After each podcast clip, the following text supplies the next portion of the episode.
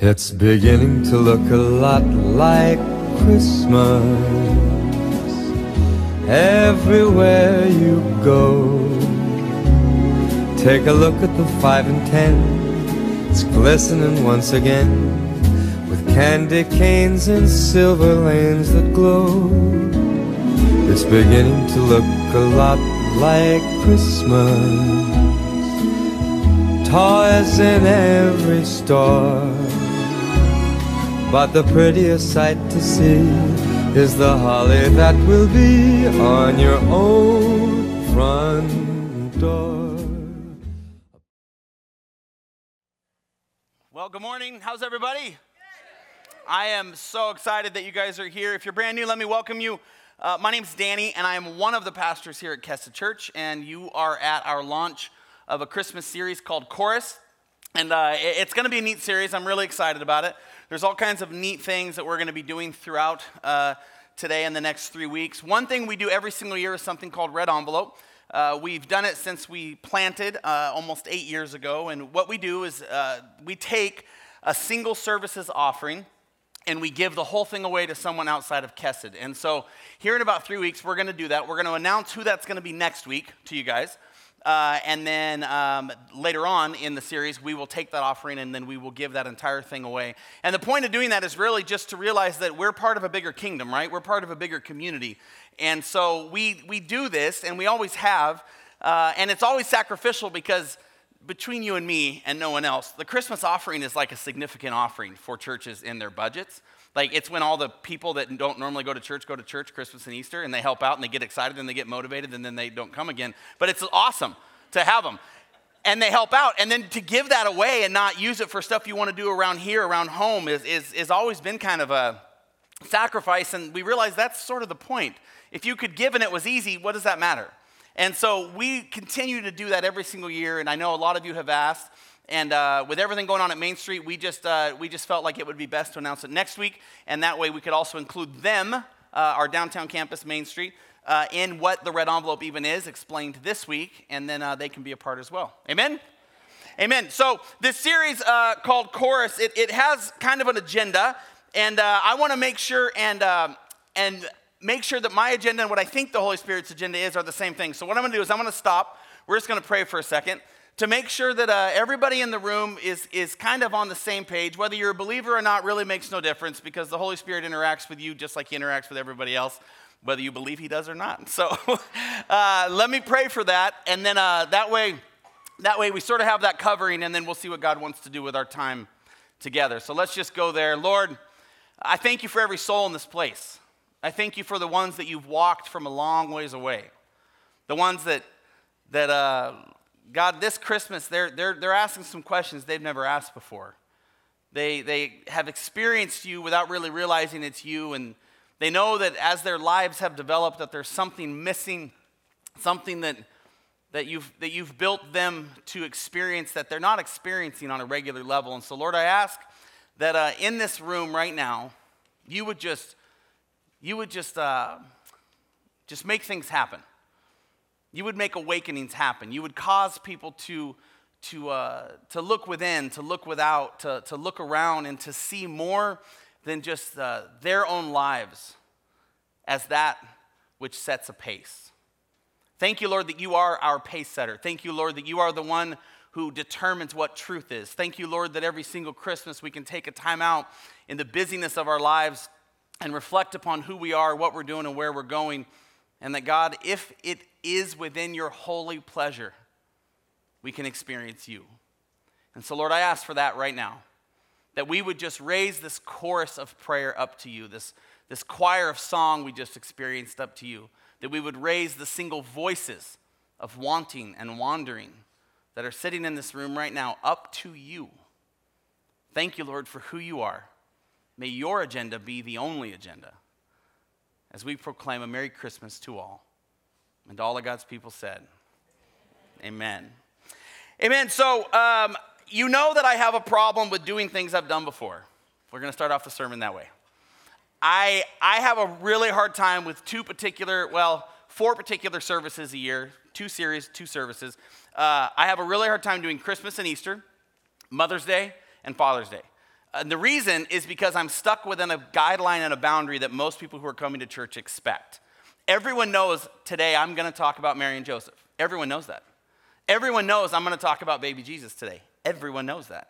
And so, therefore, my creativity as an artist is incredibly stunted. Therefore, I'm not going to talk about Mary and Joseph today or baby Jesus. Although I love him, he loves me, we're the best of friends. But I prayed about it, and he said, You don't have to talk about me today, just talk about me sometime during the series. And I said, We'll see. That's what I said. he built me this way, and so this is just where I'm coming from. So I spent some time trying to figure out every single week, every single week, what God wants to show that's fresh for me, not for you. You may have heard this sermon, you may have heard everything I'm about to share. That's not what it's about. It's about me experiencing the relationship with God that I'm supposed to have so that I can be who I'm supposed to be. And I mean that genuinely, because if I can be who I'm supposed to be, and experience what I'm supposed to have, then you know what ends up happening? You and the Holy Spirit, you end up experiencing who you're supposed to be and having the relationship you're supposed to have because you are seeing through me or in me this stuff that's happening to me. And Christmas and Easter and Mother's Day and Father's Day make that really hard because I just got to walk through a ladder of scripture that you all expect me to do so you can meet your scriptural spiritual demands and traditions. It's not going to happen anymore. I'm bored of it. I just am. Is that bad? I'm not bored of Christmas. I'm not bored of Christmas. I love me some Christmas but I'm bored of the tradition and the way in which we often talk about it because for most of us, it's like turning to the Hallmark channel, of which I'm on movie number nine. I'm gonna wreck a Hallmark channel thing for you. Uh, recently, a friend of mine bought a bubble machine that creates snow outside their front window. And bubble machine snow has a very specific look that almost all Hallmark channels use in their shows.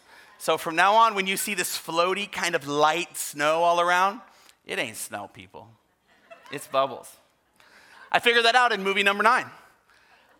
I love the tradition, but after a while, the plots are all the same. And after a while, all the plots are the same in Christmas. And people come and they bring friends and they hope, well, we'll see. And people hope you sing a few, uh, you know, choruses and you do a few things and, and it's fun. And, and I think that's exciting, but it doesn't it doesn't awaken me, and therefore I think sometimes, not always, but sometimes, Christmas is actually the worst time to go to church because you know exactly what you're going to get. And so your little heart of expectation, your big heart of desire that's been let down by churches before, goes in fully prepared for I know what this is going to be like. I've seen it on TV or I went as a kid. I'm ready. Bring it. And I don't think the gospel's built that way. I don't think the Bible's built that way. When Jesus Christ came, I, I know we realize this, but the story of Jesus and the, the story of the gospel is a story of someone came who didn't meet anyone's demands, who wasn't built like anyone thought. Was sitting with a wonderful old person the other day, and they said, You realize that people crucified Jesus. They realized that Jesus made the difference he made because he wasn't black and he wasn't white. Culturally and traditionally, he was gray, and they just couldn't handle it. He wasn't this full sinner anti God, and he wasn't this rabbi Jewish person that lived by every single standard that the men had, had set inside their culture. He was this weird in between thing. And so the sinners were like, I don't think I like you. The Romans were like, I don't think I like you. And the religious people were like, I don't know if I like you. And he was like, That's all right. I'm not here to be liked. I'm here to challenge, I'm here to awaken. I'm here to be what it is that you need, both in your black season, your, your, your what you may see as religious or white season. I'm here to walk with you and meet you exactly as you are. And you might think you're here today to hear a sermon from me, but you're not. You're here because the Holy Spirit brought you here to be awakened and to hear about the harmony that He's bringing to this world through His Christmas story and through His child that He brought. And that's what the series is about. So I did a lot of studying which I do all the time. And I was studying so much, and I came across a sermon that I stole completely. it was amazing. I already had the name, and I told the team, we're gonna do a series called Chorus. It's gonna be four weeks. What's it about? I have no idea. And they said, What does that mean? I said, I don't know, but chorus is super clever. And then we'll build a choir that we can use all year long. We're going to do an Easter choir. We're going to do choirs throughout the year. But chorus leans into choir, and it's four weeks, and it's going to be super creative. Let's do it. And they said, Awesome. What's it about? And I said, I have no idea. Three weeks ago, they asked me finally, hey, Christmas is in three weeks. What's chorus about? I said, listen, I'm excited to tell you guys, not a clue.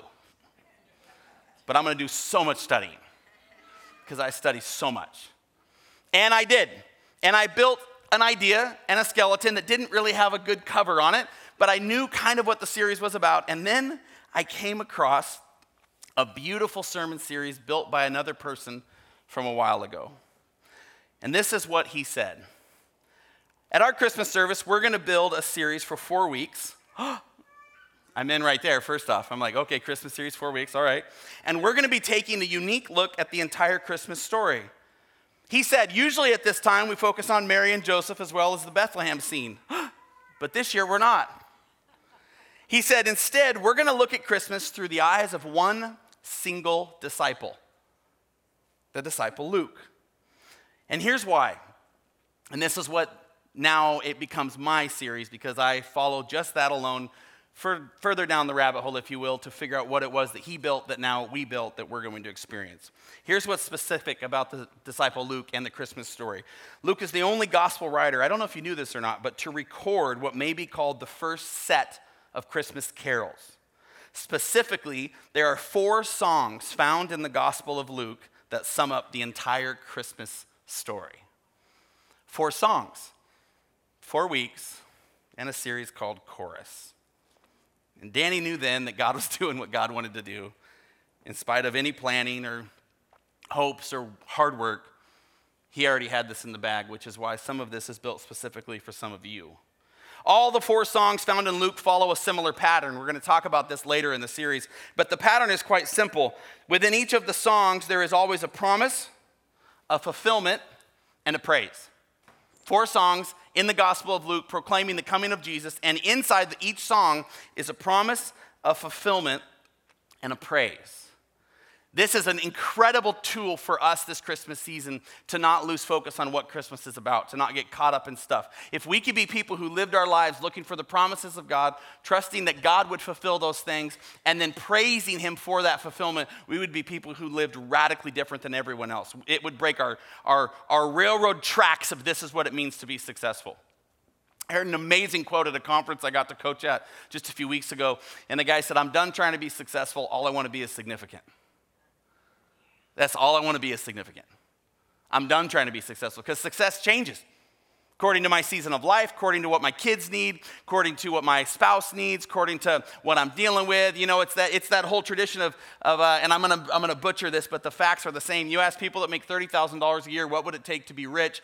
They say it would be $100,000 a year. You ask people who make $100,000 a year, what would it take to be rich? They say be $300,000 a year. You ask people 300,000, they say a million. True story, I'll find the article if you need it. You ask people who make a million dollars a year, what would it mean to be rich? And they said 5 million because it, it, success changes. These things change. How we see the world changes. What I want in my marriage at 22 is different than what I want in my marriage at 40 years old. It changes, it changes, it changes. And so I'm tired of being successful. I just want to be significant. I want to be the dad I'm supposed to be, the friend I'm supposed to be, the person I'm supposed to be. Take religion out of it. I want to be the human being I'm supposed to be. I just don't want to live my life, build an empire, and have people applaud all the buildings I built. Man, Danny was really good at buildings. Nobody could organize like him.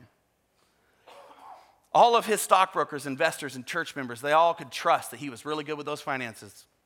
There won't be another Danny for, well, there already are 10 of them. Because there's a lot of people that have that skill set, but there will only be one father to my children. There will only be, God willing, one husband to my wife. I'm going to write that one down. I need to focus. there will only be one me and the people that I matter to. And so I want to be significant, not just successful.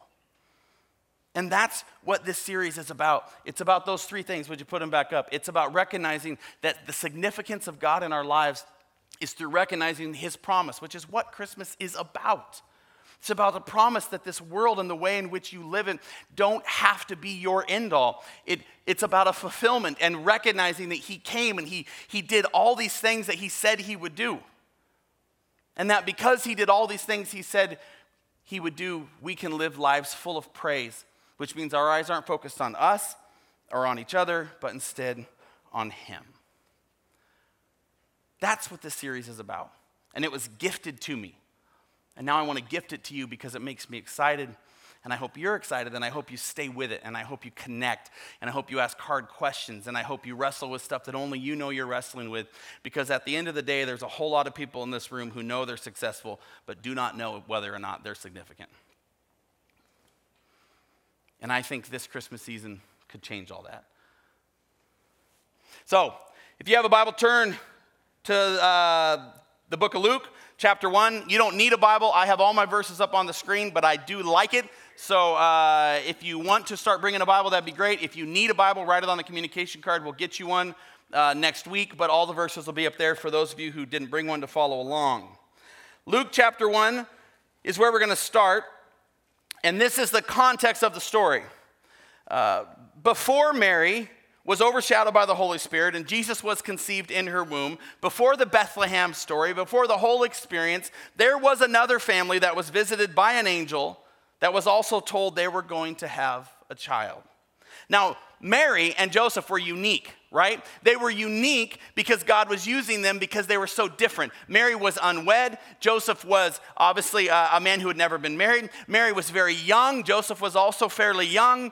Uh, uh, and Mary had, had uh, never been really thinking about having a baby at this season in her life, but she was ready for whatever God had, and suddenly the Lord came and used them. Well, this other couple is unique in exactly the opposite direction. This is when you know that the orchestration of God is involved in our lives because it isn't just another couple like Mary and Joseph or another couple similar, it is another couple completely on the other side of the spectrum. And their names are Zachariah and Elizabeth. And Zachariah and Elizabeth are not young. And Zachariah and Elizabeth do want children, and yet they are barren. Zachariah and Elizabeth are the polar opposite of Mary and Joseph, and yet the Lord comes to them and does something powerful. Let's read about them and who they are first. Luke 1, verse 5. In the days of Herod, king of Judea, there was a priest named Zachariah of the division of Abijah. And he had a wife from the daughter of Aaron, and her name was Elizabeth. And they were both righteous before God, walking blamelessly in all the commandments and statutes of the Lord but they had no child because Elizabeth was barren and both were advanced in years. These were, this was, this was in this tradition, um, as difficult as not being able to have children is in our culture right now. And I've walked a lot of couples through this, and, and there's couples dealing with this right now inside our church body. And this is one of those things that, that um, is so, so hard to understand unless you've gone through it. It's one of those things that's just really, really difficult. For a lot of people, children are a surprise, and, and for even some people, children aren't really wanted when they started having them. And, and I would even say that's for a majority of people, not the unwanted part, but a surprise or like pretty easy to, to, to create a child and have a child, and you just started on your life. But for a group of people uh, in our church body and in our society who have desired children their whole life and then that cannot ever have them, this is an incredibly incredibly difficult journey and thing, even right now, for me to preach about. In this culture, it would have been just as incredible, but even more public. People would have actually thought there was sin in their lives, and that's why they weren't able to get pregnant. That's why the, the, the, the writer says, and they were blameless, and they were upright, and they walked in all the statutes. Oh, by the way, they were barren. In this society, that phrase makes no sense. They should have been sin filled, broken, selfish, prideful people. And that's why somehow, some way, they were cursed and unable to have children. But the writer says that's not at all the case. It's a very gray statement, by the way, leaning into what I said earlier. They're barren and they're righteous. They're somehow experiencing struggle, and yet they're very spiritual and holy people. This, that's not how the, the, the Old Testament works. That's not how we understand God to be. He blesses those who follow him, he curses those who do not. This is obviously a curse, meaning no matter how good you look on the outside, apparently your heart is dark. I have nine kids. I'm a horrible person, but apparently my outside life doesn't matter because on the inside, my heart is beautiful. This is the culture they lived in. Imagine. And that they continued to serve in spite of being barren and what you may even see or say is being unseen. It was an incredible struggle, for sure, the greatest of their lives. For they were people who had waited on the Lord, people who were always waiting and praying, perhaps saying every year after year after year, and I know this from experience of working with people in this situation, perhaps this is the year the Lord will bless me with a child. Perhaps this is the year. Eventually, something happens. And Zechariah gets a once in a lifetime opportunity to go and minister in the temple. And ministering in the temple doesn't happen, uh, but for some people, never happens because they would cast lots, which were a lot like dice, to see who would minister. And they felt like the lots were spiritually uh, orchestrated at the time to determine who they wanted. And at this particular time, God said, Okay, I'll use your medium. God says, No problem. Zechariah's coming in the temple, and the lots fall to Zechariah. And of course, you can imagine the echo of, of, of disbelief that went through the culture because Zechariah and his wife are cursed. How would the lots fall on Zechariah to enter the temple of this holy place when he's cursed? And God's like, Yeah, how did that happen? I don't even know. Zechariah, I couldn't even imagine. See, this is when we read scripture and we don't pause. So let's just do verse 5 real quick. Um, in the days of Herod, I'm sorry, let's just do verse 8. Let's pick up where we were. Now, while he was serving as priest before God, when his division was on duty, according to the custom of the priesthood, he was chosen by Lot, the casting of lots, to enter the temple of the Lord and burn incense. And the whole multitude of the people were praying outside at the hour of incense. And there, and there appeared to him an angel of the Lord standing on the right side of the altar of incense. Okay, don't read any further. Just keep it there. Here's the thing first, we read stuff and we just blow by this conversation. Lot's cast. Someone says, Zechariah, you're going in the temple. Zechariah says, Me? Someone else whispers, But his wife's barren. Zechariah just waits to see are they going to like not follow the lot system? I mean, that would be that would be pretty different. But at the same time, my wife is barren, and they go, no, no, uh, we're gonna we're gonna follow the lot system, Zechariah. Fist bump, you're going in the temple. kind of an awkward fist bump, right? Like no eye contact fist bump, which is sometimes hard to do. Like just, you know, Zechariah kind of backs out of the circle and then sprints home as fast as his 89 year old legs can bring him, you know, or however old he is. Runs home, opens the door. I assume that uh, that. Uh, that Elizabeth is sleeping because at 90 years old, that's what you do most of the time, right? So he wakes her up. He's like, Elizabeth, Elizabeth. that wasn't offensive. 90 years old, you're, you're sleeping a lot at 90. No? Okay, you know what she's doing? She's, she's, uh, she's hula hooping. That's what she's doing. She's jumping rope. She's jumping rope. Just keep it. She's jumping rope. I mean, really jumping rope, like doubling up and everything. He breaks in the house and he's like, he's like, he's like, listen, he's like, Elizabeth, Elizabeth, put down your, your rope. We got to talk. Or most likely, he's like, Elizabeth, it's three in the afternoon. I need to talk to you. You choose. You choose. Whatever's more realistic, right? Jumping rope or waking her up. Either way, they have a conversation. I guarantee it. They have a conversation, and he says, Elizabeth, Elizabeth, I'm going in the temple. And she's like, What? But but we're, I know. How? They cast lots, and the lots fell on you, the lots fell on me. I'm going in the temple. What are people gonna say? We have no babies, and you're going in the temple. I'm going in the temple. This is unbelievable. I'm so excited. I'm so excited too. Then Temple Day comes. Can you imagine Temple Day? How excited? That's like, I couldn't even fathom the conversation. Or as he gets in, do you not think he turns and looks at the crowd to see Elizabeth who's there, like, like you're going in? It's like, I'm going in. And he goes in this temple to minister before the Lord. And then he doesn't come out. he, like, for a long time. And that's exactly what happens in this verse next. And the whole multitude of the people were praying outside at the hour of incense, verse 11. And there appeared to him an angel of the Lord standing on the right side of the altar of incense.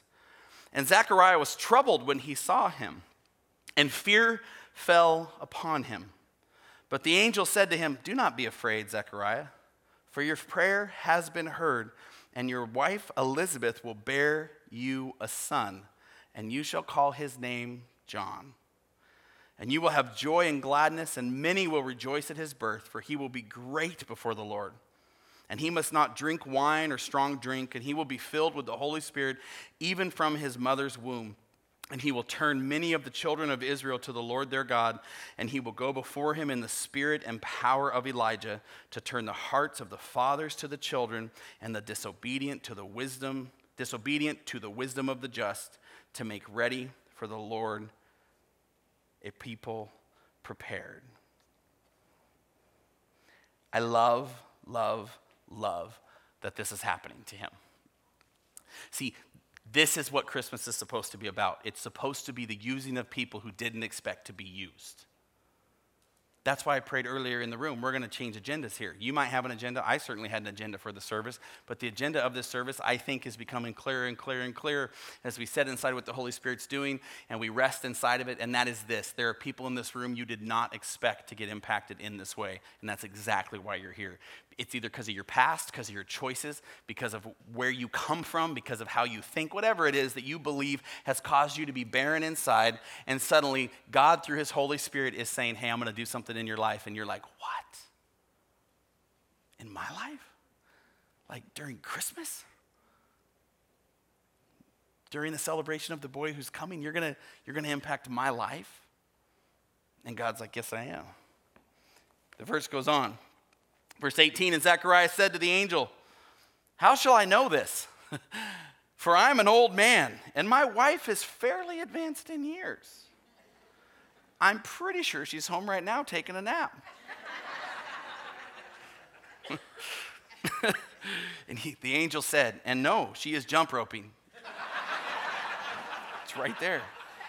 It's right there. Unbelievable.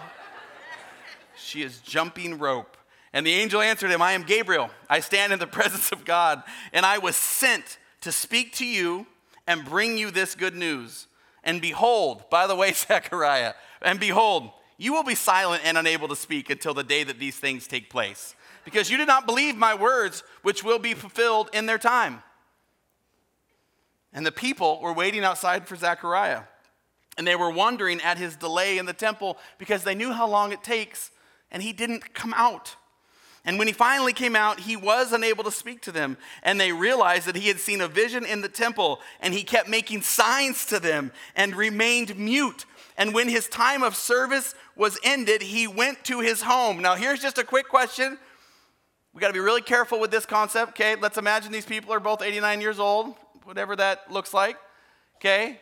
Whether they're sleeping or jumping rope. He can't talk. He comes home and he's got to tell his wife, we're supposed to make a baby. Like, like he has to communicate. The angel said, We're, we're gonna have a baby. And she's like, I am sleeping, Zachariah.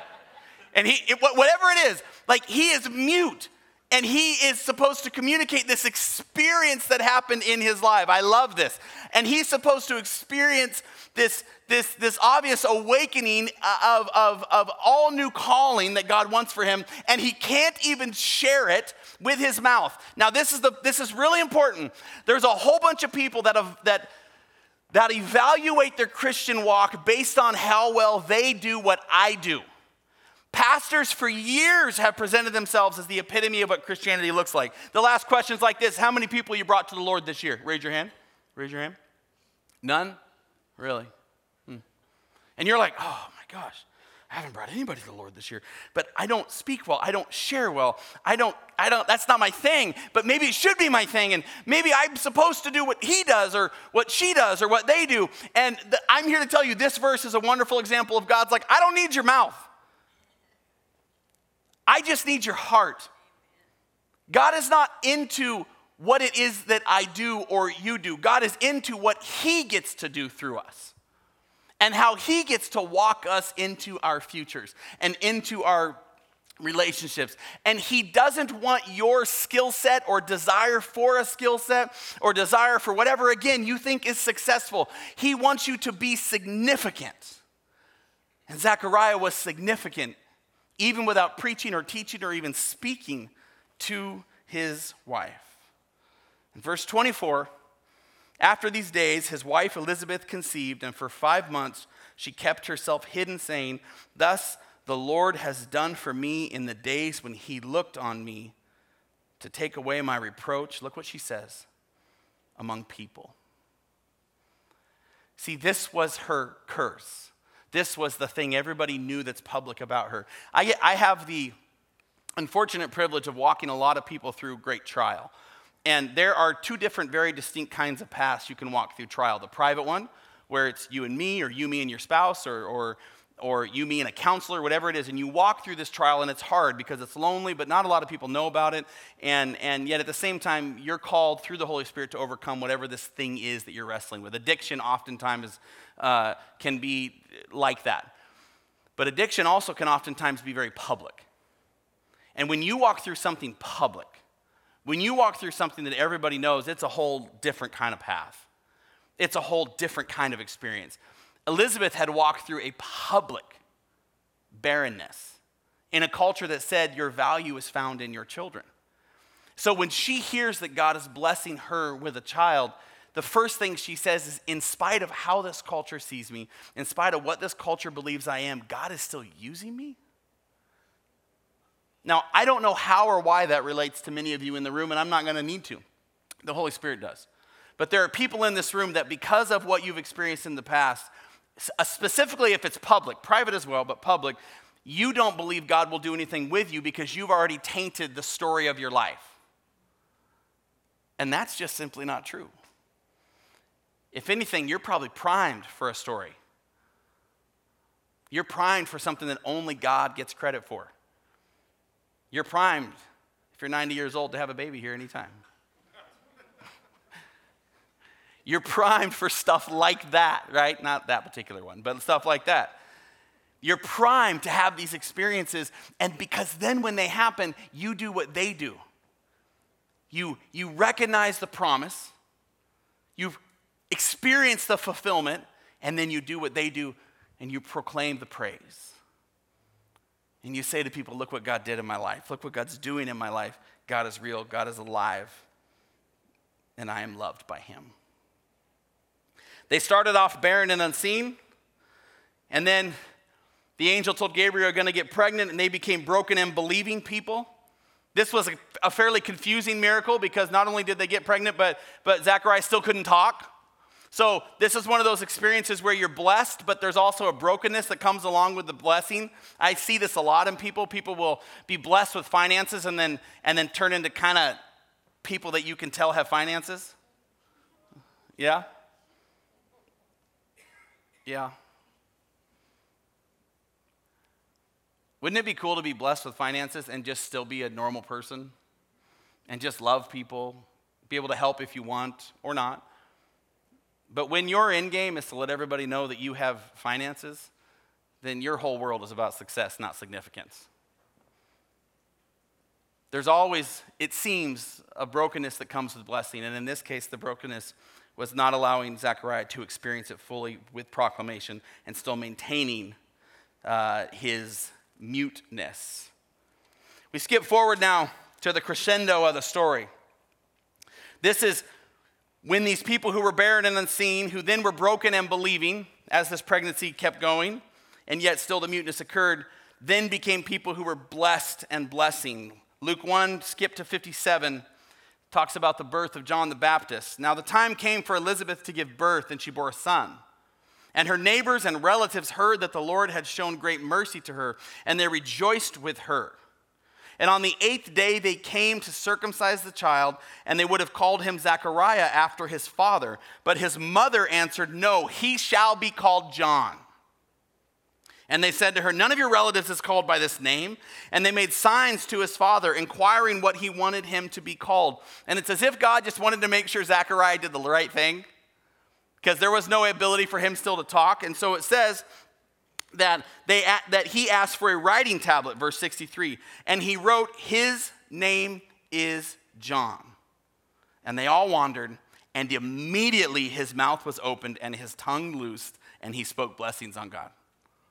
And fear came on all the neighbors, and all the things were talked about through all the hill country of Judea. And all who heard them laid them up in their hearts, saying, when, what, when, what then will this child be? For the hand of the Lord was with him. So they went from a barren and unseen people to a people broken but still believing because there was a pregnancy, yet there was this muteness, which clearly would have been an extension of the curse. And there's confusion among the people that they thought they had, to eventually John being named by his mother and his mute father, and so then Zechariah's mouth opening, and so them now being people who are blessed and blessing others, and the whole countryside comes forward. Not because there was this little miracle, not because there was this incredible explanation, but because people were willing to be honest and open about their story and about what God was doing, and they were willing to go where He wanted and be who He wanted, and so suddenly God's glorified through their lives. They were, ready? Significant. They were significant at that age with a child and the barrenness and the, the mute curse. And yet they were significant. People from all over were talking. And they became people who were blessed and blessing. For they had experienced a healing and a miracle all at the same time, and everyone knew it. It's at this point right now that Zechariah became overwhelmed by the Holy Spirit, and his prophecy began to pour forward through the first of the songs that I want to read to you. This is Luke chapter 1, verse 67. Listen to this. After his father Zechariah was filled with the Holy Spirit and prophesied, and this is what he said Blessed be the Lord God of Israel, for he has visited and redeemed his people, and has raised up a horn of salvation for us in the house of his servant David and he spoke by the mouth of his holy prophets from of old that we should be saved from our enemies and from the land of all who hate us, to show the mercy promised to our fathers, and to remember his holy covenant, the oath that he swore to our father Abraham, to grant us that we, being delivered from the hands of our enemies, might serve him without fear in holiness and righteousness before him all our days. This first part of the phrase of the, of the praise is really Zechariah recognizing that through the gift of his son, who would proclaim the coming of the Messiah, God has not forgotten his people. He's not forgotten his promises to Abraham. He's not forgotten his promises to this world. He has not forgotten his promises, and he proclaims in front of all the people this simple, basically, this synopsis I see you and I am seen. God, I see what you're doing here, and I know you see me in it. I see you and I am seen. In our world right now, in our country right now, we have people who are like, well, this is it. This is it. And people love to try to drag me into all kinds of debates about all kinds of things, and I am a masterful avoider. I mean, it, you, I am so slippery, it's ridiculous. Right? I will answer all your questions without answering anything. Because that's not my role. That's not my job. But I guarantee you this when it's time for it to be it, it'll be it. And until it's time for it to be it, it won't. Just think on that for a second. That was profound and really frustrating, Pastor Danny. That was very profound and really frustrating. I'm not worried about it.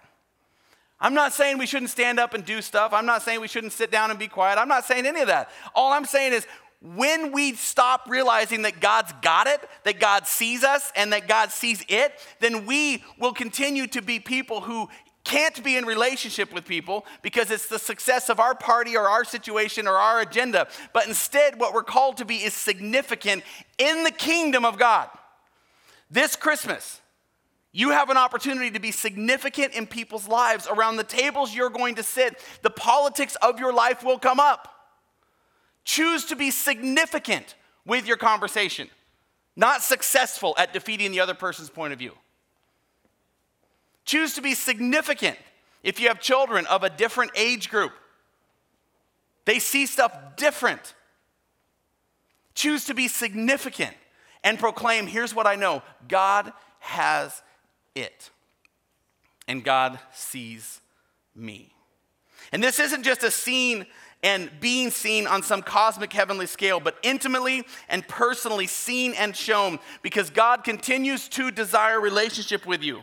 The first part of Zechariah's song speaks to this through hundreds of years of God's working among his people Abraham and the covenant and all those big things that those of us who love scripture understand. The rest of us, God promised he would save, and through the Messiah, whom John was introducing, he's gonna save. He speaks to those promises given to God, given by God to a whole people, a nation. And then he switches complete gears because that's what so many of us expect. And then at this point, he changes it all and instead speaks specifically to a promise of John. Zachar- or uh, Luke 1, I don't know where it is, Ryan. I lost it. 76. Luke 176. And you child, this is when he switches, and now he's switching to be to make it intimate with this child. And you child will be called the prophet of the most high God, for you will go before the Lord to prepare his ways, to give knowledge of salvation to his people in the forgiveness of their sins because of their tender mercy for our God, whereby the sunrise shall visit us from on high, to give light to those who sit in darkness and in the shadow of death, to guide our feet into the way of peace. He literally says, not only is God going to do this thing for our people, He's going to do this thing for us. He's going to do this thing for me. And He's going to use John, who's going to introduce Jesus, to do it. This is the most powerful part of the song for one very specific reason because if you don't recognize that the Christmas story is your story, then you've missed the whole thing. If you think it's just a, a, a, time to purchase, if you think it's a time for God to redeem his nation and his people, which is important, I just preached it but you don't think it has to do with you, his child, his creation, then you will miss the significance of it. And you will instead be people who determine how well Christmas went by its success. How much profit, if that's the industry you're in, or how much did you save and not lose your mind in spending. But if it's about significance, then you will ask, What is my part in this story? Zechariah knows that John will be God's messenger. He knows that John will do this powerful thing. Hear this. He knows that John will introduce the Savior. But this is the thing that is so powerful about Zechariah's song. This is the thing that I think people miss over and over and over. He proclaims Jesus, he proclaims John. But what he does by saying, You, my son, is proclaiming, guess what? I, Zechariah, I get to be his father. I'm in the story. Like, I'm part of the story. He could have said, John, you're going to do this amazing thing. I can't believe God's using you. He's like, oh, John, God's going to do something with you, but you're my son. It's like one of those fathers who, whose sons won a, a game winning shot and everybody's applauding the son, and he's like, that's my kid. I'm in the story. See, Christmas every year, year after year after year, becomes so much about Jesus, which it is, that we then forget we're in the story. And it becomes so much about the success he brought to the world and for salvation, which it is, we're going to talk about it, that we forget it's inside and for our story. If you miss that, then you miss the entire revolution that God brought through Jesus Christ, that He came to be in relationship, that He chose more and more Zacharias to use. They were called the disciples, people that people thought were cursed or uneducated or silly or with, with past uh, failures or whatever it was. And he goes, You're in my story. I'm in your story. We're doing this thing together. And so it forever changed the world. Christmas is supposed to remind us that God is still using average people like Zechariah, people like us with struggles and stuff to share the good news of the child king who saves. It's not just to share about the child king, it's to remind you and I that we are in the story. There are so many applications we could draw out of Zechariah's story and song, but I think one thing comes through loud and clear for me. Our story, our significance, is best lived out within God's story. And if you miss that this year, then you're just going to be another person well marketed to who buys into the huff and puff of this holiday without realizing this entire holiday is about you. Zechariah understands the significance of his story because his struggles and stuff, his barren and unseen life, his broken and believing life, his blessed and blessing life, the story of his life, in spite of all its shortfallings, becomes used by God to change the world forever. And so he becomes part of the cosmic choir of God's harmony at work. Maybe this Christmas will be different for you. Maybe you can be part of the choir. Maybe you can see and be seen. Maybe you can think different about whether your drive is to be successful or significance and what significance means for you. Maybe you're so caught up as a religious person in the story of Jesus, you didn't even realize you're part of the story. Maybe you're so not caught up in the story of Jesus that you thought you were the only part of the story. Maybe it's something a little more gray than that. Maybe it's both.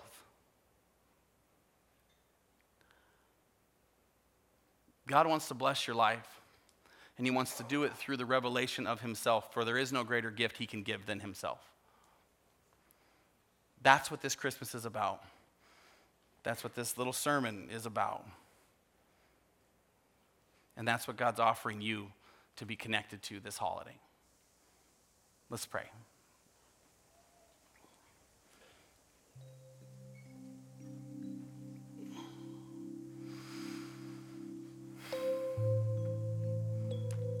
Heavenly Father, there are so many incredible people in this room right now. And they have done incredible things without you. And yet, Lord, I think for some, they still know there's something missing.